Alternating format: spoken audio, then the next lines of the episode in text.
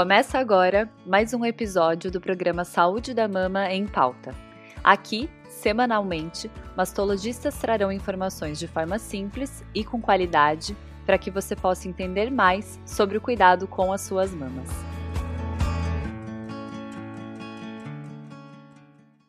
Olá, durante esse mês já falamos sobre punção de agulha fina e a core biópsia.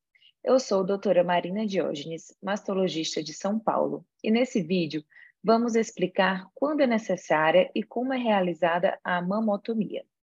A mamotomia, também chamada de biópsia percutânea assistida a vácuo, é uma biópsia feita ambulatorialmente, ou seja, sem necessidade de internação, na qual são obtidos fragmentos grandes de tecido, em maior quantidade que na biópsia de agulha grossa, por exemplo por meio de um procedimento que utiliza um conjunto de agulhas de grosso calibre acopladas em um dispositivo que irá acionar a movimentação dessas agulhas e promover cortes, ao mesmo tempo que suga esses fragmentos. E quando ela é necessária?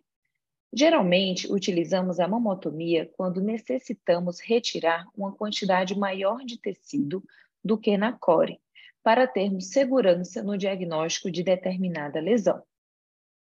Na maioria das vezes, essas lesões são calcificações ou assimetrias focais, que são alterações observadas somente em mamografias, e também alguns tipos específicos de nódulos, que possuem componentes cístico e sólido ao mesmo tempo.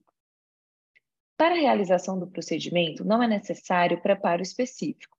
Somente orientamos suspender o uso de medicamentos anticoagulantes, como, por exemplo, AS, clopidogrel, Marevan ou Clexane.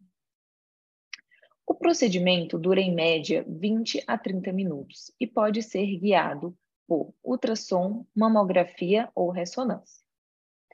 Após a localização da lesão por algum desses métodos de imagem, iniciamos o procedimento. Primeiro, fazemos a limpeza rigorosa do local com solução alcoólica. Depois, aplicamos a anestesia apenas naquele local, para que uma pequena incisão seja feita e, por meio dela, seja inserida a agulha de mamotomia. Depois de confirmada a posição dessa agulha, o aparelho de sistema a vácuo irá obter, em média, 12 fragmentos através de cortes precisos. Após finalizada a coleta desses fragmentos, inserimos um clipe de titânio na região biopsiada. Ele servirá para auxiliar o reconhecimento da área em exames futuros e, caso seja necessária uma intervenção cirúrgica, ele também vai servir como indicador eficiente do local exato da lesão. Lembrando que o clipe é inerte e, por isso, ele não será percebido pela paciente ou acionado em detectores de metal. Após o procedimento, a paciente deve tomar alguns cuidados, como não dirigir no dia do exame, manter o curativo por 24 horas, evitar exercícios físicos ou esforços com os braços por 48 horas e utilizar um sutiã compressivo ou um top de ginástica por 48 horas também. A complicação mais frequente é o hematoma, é comum, após o exame, a formação de um pequeno hematoma, que é decorrente do acúmulo de sangue dentro da mama, gerando uma mancha roxa na pele. Porém, eventualmente, o sangramento pode ser excessivo e esse hematoma se torna maior que o habitual.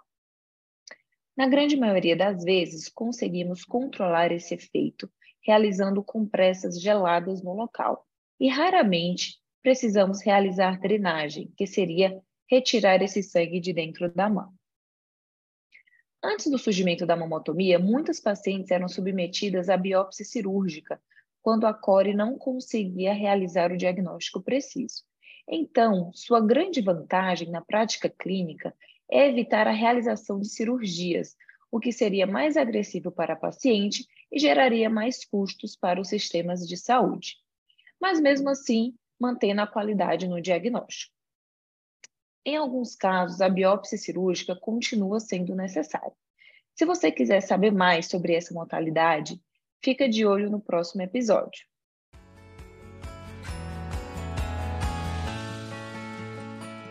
Esse podcast é uma iniciativa da Sociedade Brasileira de Mastologia para te ajudar a entender mais sobre prevenção, detecção precoce e tratamento do câncer de mama.